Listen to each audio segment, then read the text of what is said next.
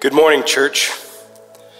Are the, those sentiments that were just sung, sung, are they the, the very core of who you are? Are you desperate for Jesus? Are you lost without him? Do you know how much he loves you and how much, how much we need him? Let's open in prayer. Father, we come before you now asking that as we move from these wonderful moments of worship in song, to a time of being in your word, that you would open our hearts up to the teaching that we're about to hear, to the truths of your word, which will sustain us through difficult days, through joy filled days. But most of all, Lord, will we always have that feeling of desperately needing and wanting to know Jesus more and more? Help us now. May your Holy Spirit guide us as we take an overview of the book of James. In Jesus' name, amen.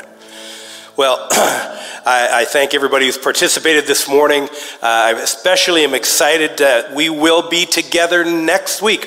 Although this is a wonderful vehicle to be able to be live streaming the service, there's nothing like being together, singing the songs of praise to God together, hearing the word of God, and being encouraged in it together. So will you put it in your calendar right now to be here at 95 Taunton Road uh, East next week uh, at 10:30? Join us and let's worship God together. Well, uh, you know, I was uh, chatting with Kathy a little bit about this message this week, and uh, it came to mind that she had received some uh, a box of of really great memorable items from her uh, great grandfather. They were items from the war. He had been in the war and he, he'd received a bunch of letters that had been written to him while he was uh, fighting in the war. And what was beautiful about those letters, they were letters letting people know about how things were back home. And I don't know about you, but Getting a letter today is a special thing. I received one from a, a, pastoral colleague about two months ago, and I was almost shocked to get a, an actual handwritten letter. And it was an encouraging letter. Uh, today, to the greater extent, letter writing has gone the way, as some have said, uh, the way of the dodo. It's a, a letter writing's a, a form of kind of like what we might refer to as voiceless mobile communication. It came from somewhere, but uh, it, it's not immediate. It took time to write, it took time to be delivered. There are no emojis in it. Do you remember when there was a time when there were no such thing as emojis? Maybe a smiley face, but that's about it. But letter writing for thousands of years has been the ultimate form of distance communication. And to the greater extent, as I said, it's lost a lot of its glory. Yet, it's still a powerful and meaningful uh, and relevant form of communication. So let me just say right now uh, write somebody a letter. Just let them know of your love and your care for them and send it off with a real stamp uh, in an envelope. It will be well appreciated. Today, we're going to look at a letter that was written, and it was a meaningful, memorable, powerful, and very helpful letter uh, that came from a man named James to a group of Christians that really needed to hear from him.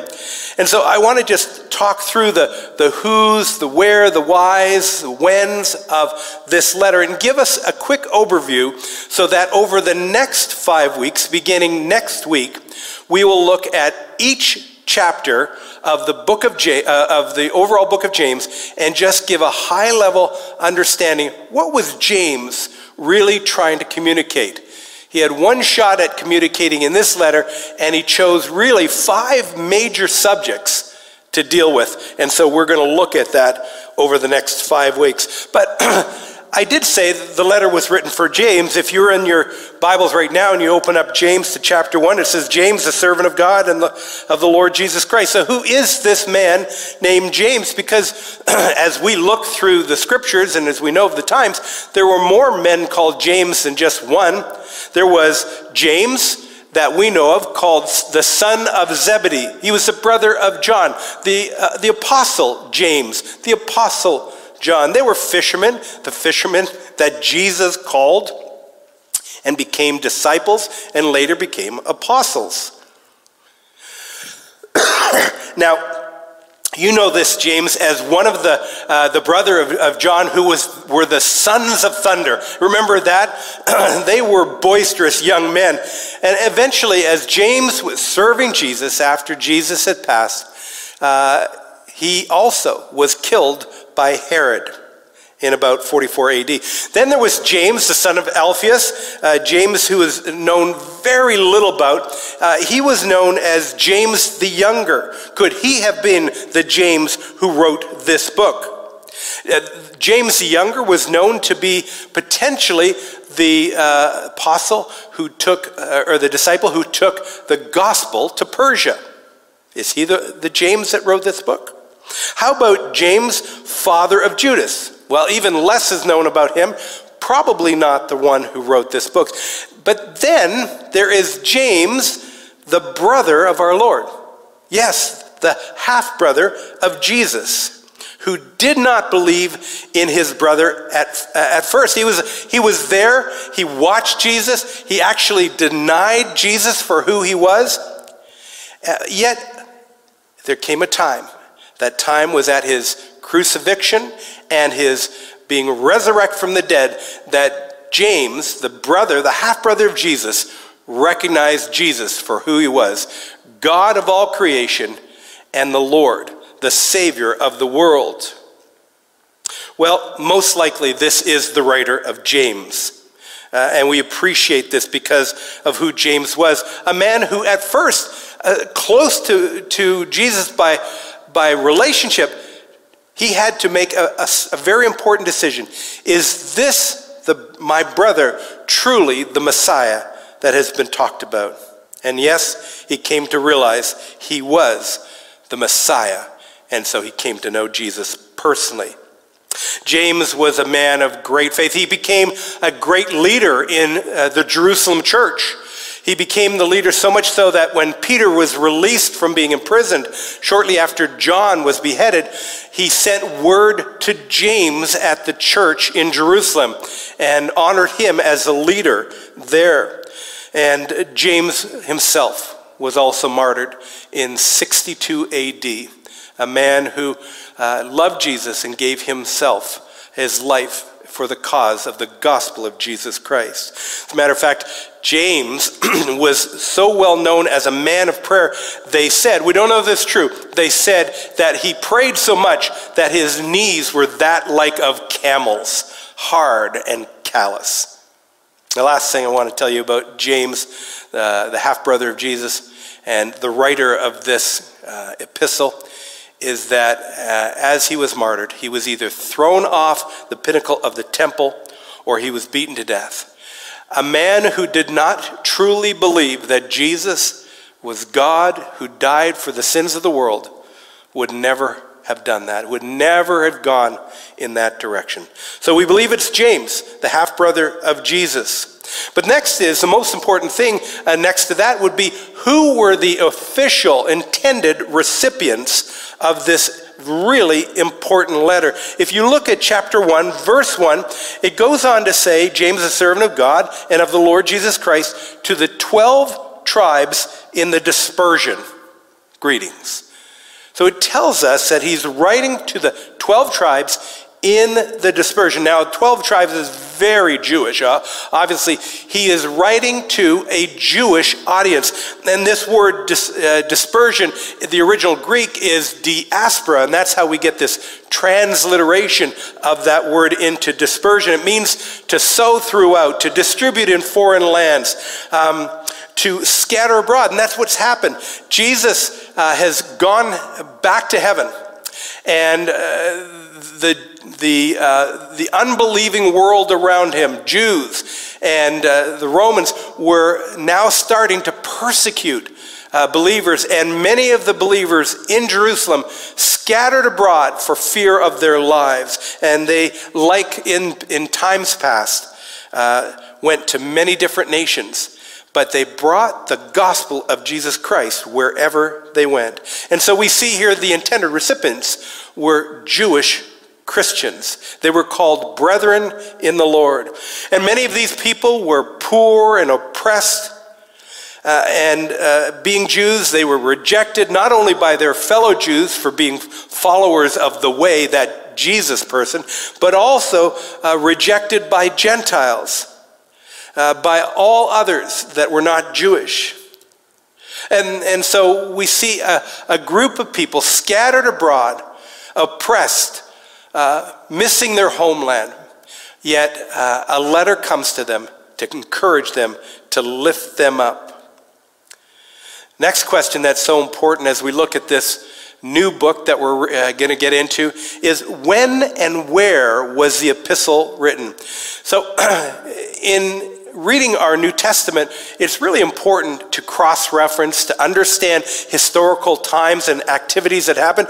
What we want to mention here is that there, in this letter, there was no mention of the Jerusalem conference. If you go into Acts chapter 15 at another time and you read, there was a conference where um, uh, many Christians came to Jerusalem as they were able to talk about whether uh, Gentile Christians were supposed to follow Jewish traditions. Paul, he was there at this. Peter was there. James was there. But there was no mention of this in the book of James. Uh, you also see the word synagogue. So, what's interesting about this historical fa- these historical facts is that when we look at them closely, what it tells us is that the book of James was probably the very first book written that we have in our New Testament. The first epistle, the first book that went out to the people to encourage them. I can only imagine what this must have been like for all those who were scattered abroad, especially since I am sure that they knew this was James, the brother of Jesus the one who at one time didn't believe, but then gave his heart to Christ. And it was probably written from Jerusalem. Uh, so many things direct us to the fact where James was in Jerusalem, that's probably where this was written from. Now, the big question is, and here's the big question really, is why did James write this letter? Sure, he wanted to be an encouragement to all those Jewish believers that were scattered abroad. He wanted to encourage them, he wanted to lift them up. But as he writes, he writes uh, on several themes that really emphasize the practical aspects of the Christian life. Now, doesn't that seem reasonable? Here are all these Christians scattered abroad saying, okay, I love Jesus. I want to I wanna be a bearer, an ambassador of the good news of Jesus. But how do I live my life out in light of pressures where it's a difficult culture in which I live? Sounds very much like today. How do I, in 2022, live my life in such a way that I bring glory to God and encourage people to put their faith in trust in Christ. Now, if you read throughout the New Testament, you read many of the books written by Paul, and Paul loved to give us deep theology, truth about God Himself. And we need deep theology. We want it. It really is important. But James moves into an area that he takes that theology and puts it into practice. He gives us several great themes of how good theology leads to great life, a great life for Jesus as a believer. So, the purpose of his letter, the real purpose, was to teach believers what real faith in action should look like. you know, this is so important to us today. People are watching. Do you believe that? If you've claimed Christ as your Savior and, you, and people around you know, uh, this guy, this gal, they, they claim Christ as the Lord of their lives, uh, they watch. They look to see how are we living out our lives. And so let's just give a brief overview of the next five chapters of James. Because James, in chapter 1, reveals true faith in action, action will endure trials and temptations. Look at James 1, verse 2. Count it all joy, my brothers, when you meet trials of various kinds, for you know that the testing of your faith produces steadfastness. In other words, we should have joy in knowing that God uses our trials. I, know this is hard for some. And until you're in a certain trial, until you, you step in the shoes of someone who is dealing with a great and hard trial, it may be trite for some to hear us say, trials lead us to be better, to grow in our faith. But that's what God has said here. Count it all joy, my brothers, when you meet trials of various kinds, because in the end, it produces steadfastness. Trials remind us, first and foremost, that there is a better life to come. Do you believe that? This is not the end. This life is not what it's all about. This is just a part of the path, the journey to an eternity where we can be in the presence of God, should we have put our faith and trust in Christ. Temptations, trials, these are those things that are adverse circumstances in our lives. Maybe it's being um, hurt by a loved one. Have you ever been hurt by a loved one? Where they've said or done things to you, and it goes deeply at the core of who you are. Maybe you've lost a loved one, and that bereavement is so painful.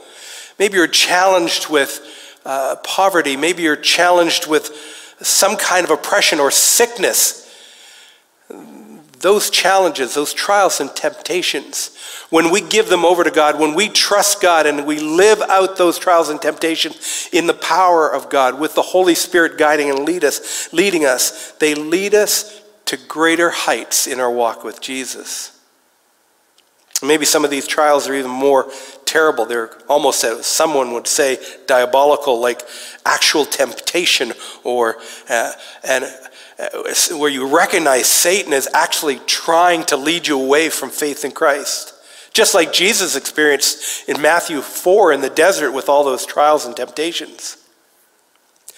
But these things, these things should be stimuluses to joy, knowing that God has you in the grip of grace.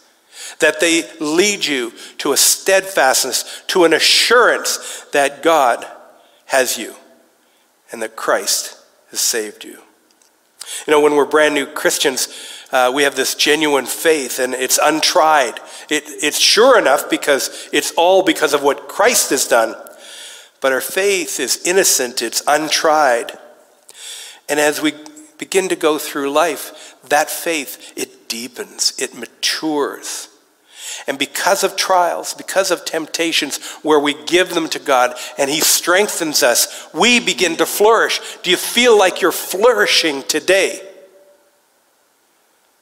If you don't, maybe it's time just to go back to God and say, Listen, God, I'm struggling. Help me in my unbelief. Help me to lean into you. Help me to be led by the Holy Spirit so that it's not my life, but it's your life in me. All right, that's chapter one. True faith in action will endure trials and temptations. Chapter two reveals so clearly true faith in action will be seen in how I treat others. Okay, I wish so much that I could tell you that we, we live in a world where there's no discrimination, where everybody treats each other with great value. I wish I could tell you that no one would judge you because of, of skin color or because uh, that um, you, you are uh, of equal value to them. We are in a world that is discriminatory. We live in a world of favoritism. And I think all of us, to a certain extent, have felt discrimination at one level or another uh, the, of how we look or how we sound, how we talk, whether we're large or skinny or athletic or not athletic. And the, the point is here, as James unfolds this subject in chapter 2, it's not how we react when we are discriminated against, it's how are we reacting to others? How are we treating others? Are we loving people equally? Are we caring for others equally? Do we value, for example, those with less as much as we value those with, who have much? The reality in our world is that we are, no matter who we are, going to be facing discrimination. But may we never be the ones who discriminate. The question for us today, right now, as we think ahead to chapter 2 of this wonderful epistle, is Does our faith in Jesus cause us to love, to care for, and to treat others equally and lovingly? Chapter 3 we're just moving through this fairly smoothly, fairly quickly. Chapter 3 reveals true faith in action is heard in the words I speak, probably the most famous chapter of this epistle. Uh, uh, there was an old saying, an old um, tombstone that read on a uh, windswept hill in an English country churchyard. It says, Beneath this stone, a lump of clay lies Arabella Young, who on the 24th of May began to hold her tongue. Wow, what a tombstone. Let's, I want to hope that I never earn a tombstone like that because I was not able to tame my tongue. Uh, a wise sage has observed as you go throughout life, you're going to have many opportunities to keep your mouth shut, take advantage of all of them. Take advantage of all of them. And so, as we move into James chapter 3, we're going to look at the tongue. We're going to see how uh, James has moved from maybe a little bit of preaching to some people might even think meddling. He's getting more and more personal. I wonder what he was hearing and what he was experiencing in those 20 or, or pardon me, 15 some years after the death of Christ. What was the church uh, struggling with? Was it the tongue becoming out of control? I often think of this for myself. If God's changed my heart through the new birth, the saving faith that He has granted me will inevitably show itself in a life of good deeds. But I think that life of good deeds begins with good words. How I speak. Because out of my thoughts will come my words. And my words are specifically where my heart will be at. Uh, genuine, true faith yields Christ's lordship over our tongues. Did you get that, church? Think about this. When we've given our heart to Christ and He is the Lord of our life, truly His lordship will begin in the words that we speak. King David wrote so eloquently in Psalm 141, verse 3, he said, Set a guard, O Lord, over my mouth. Keep, keep watch over the doors of my lips. Keep watch over the door of my lips. You know, we all have little monsters in our lives that we have to deal with. And I think the tongue is that, that one little monster that never goes away. It's like it's got to be kept in a cage. And that only happens when we daily wake up and ask the Spirit of God to tame our hearts and tame our tongues. All right, that's going to be chapter 3. Moving right along chapter 4 reveals true faith in action is recognized in my attitudes. And I think this is an appropriate next step for James to talk about because really it goes right to the heart of who we are. Think about this. I was thinking about uh, that time in a moment in history when that uh, beautiful of all angels, he was referred to as the day star, the son of dawn of dawn. His name itself spoke of brightness, and his name was Lucifer, and he was thrown out of heaven. The angel of light was thrown out of heaven, crashing into the darkness of the pit because of one thing, and that was vanity, was pride. True faith in action is recognized in my attitude, and that most awful attitude that we have to deal with on a daily basis is pride. Uh, theologians describe this sin as the father of all sins. We end up going down when we're trying to lift ourselves up in our pride. It's the most common of sins, don't you think? Through strange enough, most of us don't even realize when we're proud. We, it, takes a moment where we stop and, and, and just be honest and we recognize I've been lifting myself up and not God. How do we recognize it in us? We have to take time in God's Word, in prayer, and say, Lord, open my eyes if I am lifting myself up about, above others and most importantly, above you. Okay, lastly, the last chapter we're going to deal with uh, of this epistle is chapter 5, obviously, and it reveals so clearly that true faith in action is observed in how I prioritize my possessions. How I prioritize my possession. And now, it, it, may be easy for many of us to think about this passage and say, oh, really, it doesn't apply to me. It doesn't apply to a lot of us. Uh, not many of us are dealing with wealth like Bill Gates or Warren Buffett or Elon Musk. We're just average, everyday people. But being rich, being wealthy is a relative term, isn't it? It's so relative. Just think a Gallup poll has told us that one third of the world lives on less than $2 per day. Can you imagine? $2. We are so very fortunate here in Durham region, in Canada, in North America.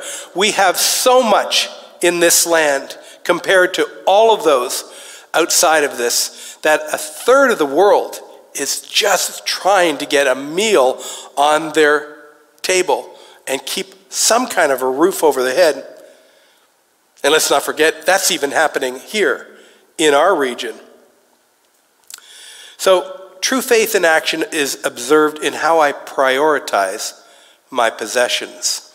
That was a funny story that uh, uh, I was told once about, uh, you know, people who uh, put items, uh, stickers on the bottom of uh, their possessions. I think we're going to talk about this later. That remind us that we pass our things on because we never get to keep them. And sometimes you'll find your kids putting their little names on them, uh, saying, I like this thing, maybe I can have it later. Because possessions are meaningful, yet do our possessions possess us? That's the question here. Do our possessions possess us? Well, so that's the who, the when, the where, the why. So, over the next five weeks, let's carefully listen to James's sage advice. This godly man who fully surrendered his life to following the Lord Jesus. Let's remember that the Christian life, as he speaks about it over these five chapters, is a surrendered life and a transformed life. A life that once was one of being and doing, uh, which was to lift ourselves up and bring us pleasure, now to a life which brings honor and glory to God through how we live it for Him. Of being reflections of Jesus Christ and ambassadors of the good news. That, that a good news that there is hope and abundant life in Jesus. James 1:22, got your Bible still at hand? James 1:22 says, "But be doers of the word and not hearers, deceiving yourselves." in uh, universities and colleges, there's uh, uh, courses called applied sciences. And what those are all about is they take a lot of the theory that is taught in many other courses and they actually take that theory and work it out and how it will make a difference in real time in society in whatever those courses are all about building buildings, doing medicine, um, teaching things, applied sciences. I think what James has done has given us a treatise, an applied science treatise of how to live out our lives for Jesus in a way that brings God great glory. So I hope you look forward to it as much as I do. Let's take James, unpack it over the next five weeks, and see what God is going to teach us about not just being uh, hearers of the word, but to being doers of the word. Not for the sake of uh, gaining salvation, salvation is already ours in Christ, but for bringing God glory by working out the truth of what it means to be a follower of Christ. Let's pray. Father, we are so thankful that today we've had a chance to really uh, look at uh, the book of James in a quick flight over the top and understand that James has given us, had, gave, had given those new Christians who were dispersed throughout many lands a great start on how to live out their faith in Christ. So thank you that we get to do that again today. It's an epistle that is meaningful even today, 2,000 years later. So, Father, bless us as we read it and as we understand it, obey it, and see others blessed by our lives. And it's all for your glory. In Jesus' name, amen. Well, Hun, do you mind if I just join you for a Please. few minutes? Good, All to, good to have you here. Good to be here. Listen, I'm telling you, I'm looking forward to this very much. In fact, can we just chat about it for a few Let's minutes? do that. All right. So, this is really exciting for all of us as a church family because we get to engage in the book of James in several ways. Well, the first way is like what you just explained to us. We're going to be um, hearing these sermons over the next Yep. five weeks here when we're here in person. We get to do it in our bridge groups. And just like you heard in the video, we have bridge groups happening and we're going to be digging deeper into the book of James. Get in a group. Yay, thank you for that.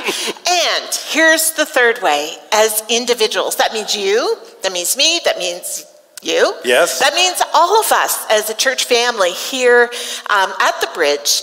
Individually, we're going to go on an adventure, and we've been so. hearing about this adventure over the month of December. Yes. And you may have been sitting in your pew going, I wonder what that's all about. We're here to tell you about that right now.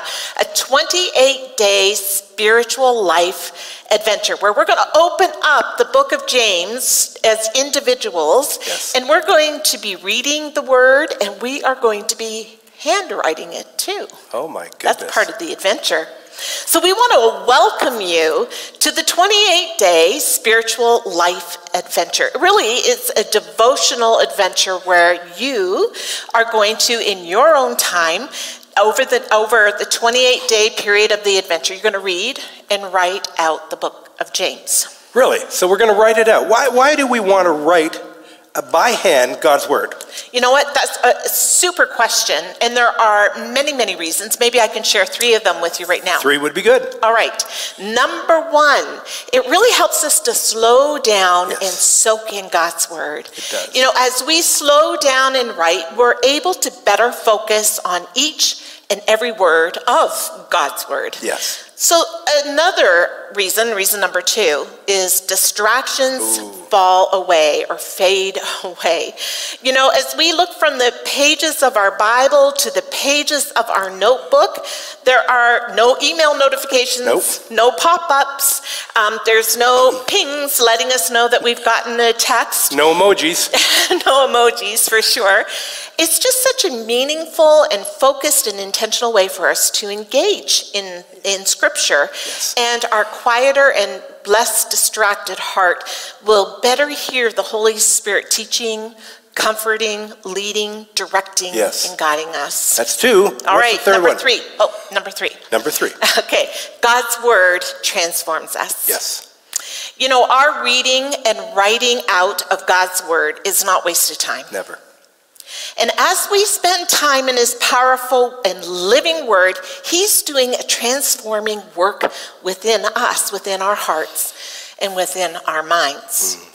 Several years ago, I led uh, a, a, group of women through a devotional journey, and one of the practices that we um, were participating in was writing out the mm-hmm. scriptures that we were that we were actually studying. And I couldn't believe the responses. I remember telling you that women would email me and tell me this was very transformative in their spiritual life. They were slowing down and they were really understanding what we were talking about, and they could really, uh, as they got quieter, hear what God was saying to them and better apply what uh, was happening. And I found exactly the same thing. The response was was phenomenal. And then you heard that story, yeah. and you. I remember that so well. Yeah. And uh, sometime after that, I, I actually picked up a, a, a new pen for myself, new notebook, and I started to write out the New Testament. It was an amazing adventure for me. I found that it did slow me down. Mm-hmm. That was so helpful for me because I have a very fast thinking process. Mm-hmm. And to slow down as I wrote out each word to make sure I wrote it out accurately was so well.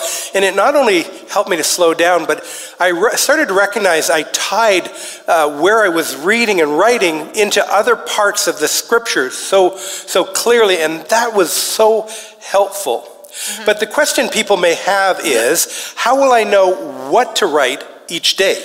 Well, I mean, that, that's a really good question because it can be incredibly overwhelming yes. to even know where to start. But we've got that covered for you because um, we've prepared a notebook for you. It's really going to act as a guide. It's going to look something like this. And within that guide, each day is broken down with a specific scripture. Okay, well, where do I get that notebook? Ah, well, next week when we get together in person and, and we just want you to be here. You are going to get a copy of okay. this notebook. Fantastic. And um, for those of you who watch us online, we want to make sure that you can be included too. And we're going to let you know next Sunday where you'll find the link so you can download this yes. notebook. You can print it out or you can follow along online if you like. And by the way, if you're in the Durham area, yes, we'd love for you to come in person. We'll pick one up one personally. That'd be great. For now, sure. Um, what, what do I need to get started? Apart from yeah. that, what else do I need? Oh, well, I, you know, every adventure, you need to prepare for it. it yeah. But uh, we're just going to assure you this isn't a big old camping trip that you have to pack the car and you have to do all kinds of things. So no. it's very, very simple. Three things to prepare. Number one, get your Bible. Number two, a pen or pencil. Yes. And number three, your notebook. Okay. All right, so I'm starting to get the picture. Okay. Um, maybe somebody might be thinking right now, how much time will this take? Yeah. So, uh, you know, we are suggesting, actually, we're inviting. Yes, more of We're inviting all of us as individuals, as part of the, the family here at the Bridge Church, to carve out, to make time, to make space 15 to 20 minutes each day so that you can spend time with the Lord just quietly and slowly and read that specific scripture and then write it out. Sounds like a great thing. Oh, but, you know, life is crazy sometimes. What, what if I miss a day? Have you ever missed a day? Yes, I have. I have missed too. a day. And, and, so, what do we do when we miss a day? When we miss a day, we just pick up where we left off the next day. Yeah, because sometimes we just beat ourselves up and make it so that we can't even get started again. Nope. Just pick up your book, your, your Bible, and get started Start again. again, yes. For sure. All right, because this really, um, oh, no, you go ahead. I think you have a question to ask me. What if my handwriting is horrible? what if, what if I, I really suck at, at writing. yeah. You know what? When we were doing this as a group of women, a lot of women would say that. They would say, oh man, it's, it, what about the quality of my handwriting? It's, what, not, what is, it's, it's not about the quality of our handwriting, really. No, it and it's not, it's not for anybody else to see. No, it isn't. It's about yeah. spending time with the Lord in His Word, mm-hmm. listening to Him, and then putting our faith into action, turning, uh, knowing what He has taught us into doing what he has taught us. Mm-hmm. Absolutely. Can can I type it out instead? Yeah, I get that question. That's the question too. I know people are going to ask. yeah. for sure. Well, definitely it's an alternative way of doing it. But if we can just give sort of a, I don't know, a, a beware Yeah, or a uh, be caveat, careful, yeah. that would be the word. You know, we are, um, when we open up a device and we're typing, we usually go real fast. Yeah. And we're usually distracted because there's notifications coming through or there's other things that pop up on our device. Yeah. So here's our suggestion. If you must type, we're suggesting that you open up a new file on the device that you use, and just like you were handwriting, that you type it very, very slowly. Slow right down. Mm-hmm. Yes. Absolutely, and get rid of all of those notifications that might distract you along the way. Think about and, and be mindful of every word. If you're typing it, be mindful of every word that you're typing. Yeah, absolutely. So here's the thing. May this be the year, This year. 2022, that we individually, as part of the Bridge Church, commit to spend regular and consistent time in God's Word. Yes, because it's the Word of God that brings, brings us into a living relationship with the living God. The Word gives us uh, stability in those trials, like James is talking about. It gives us direction in life, it produces purity in our lives, and the Word gives us joy and delight. It does. And you know, Ellen, I just want to finish our little chat here with one more reason to write out God's word. And that's because it leaves a legacy. Yes. Do you know, um, our kids did not know that Alan was starting to write out the New Testament in this book, the book that I have right here in his own handwriting. And I still remember the day um, when we were standing around the uh, island talking about it. I'm going to tell the story that you kind of mentioned in your sermon. Sorry, stole your thunder. no problem. You know, my grandma, she used to take medical tape and then write initials on the bottom of like teacups or plates or any other possessions that she had Yeah. to make sure that they were delivered or handed out to the people that she wanted to receive them um, at. Um, you know, when the time was appropriate. and so my kids just got a charge out of that all through their growing Yeah. up life. And so they would take masking tape if they saw things around our, our house that they they wanted to have. They'd call it, called it, as Yes, in, that one's mine. And so you have no idea how many things I found masking tape on underneath um, throughout my house throughout the years. Yeah. But I still remember my grown three children, our grown three children, standing around the island talking with Alan as he was opening up this book and showing them how he had been writing out God's word, mainly for the purpose of encouraging them I to wanted do to it. encourage them. Yeah. And they all tried to grab this book, and they were all three of them were saying, "Called it, called it." It came became incredibly evident that you had to do it two more times, which Oh, you're on yeah. your second round right now. I'm on round two. Yeah, because this is what our kids really, really wanted. Do you know, that leads me to say this how meaningful it is for generations Yeah. that come after you, that come after us, to see the truths that we hold so very dear written in our own handwriting. You know, some of those in those generations may never pick up a Bible, but they may pick up something that we have written in our own handwriting. And indeed, it's possible that what we are doing today in handwriting out God's word will make an eternal difference in days to come. That's absolutely right. Well, in 2022, let's be a church that's in the Word of God, deeply, deeply in the Word of God. Yeah, you know, it starts with us as individuals.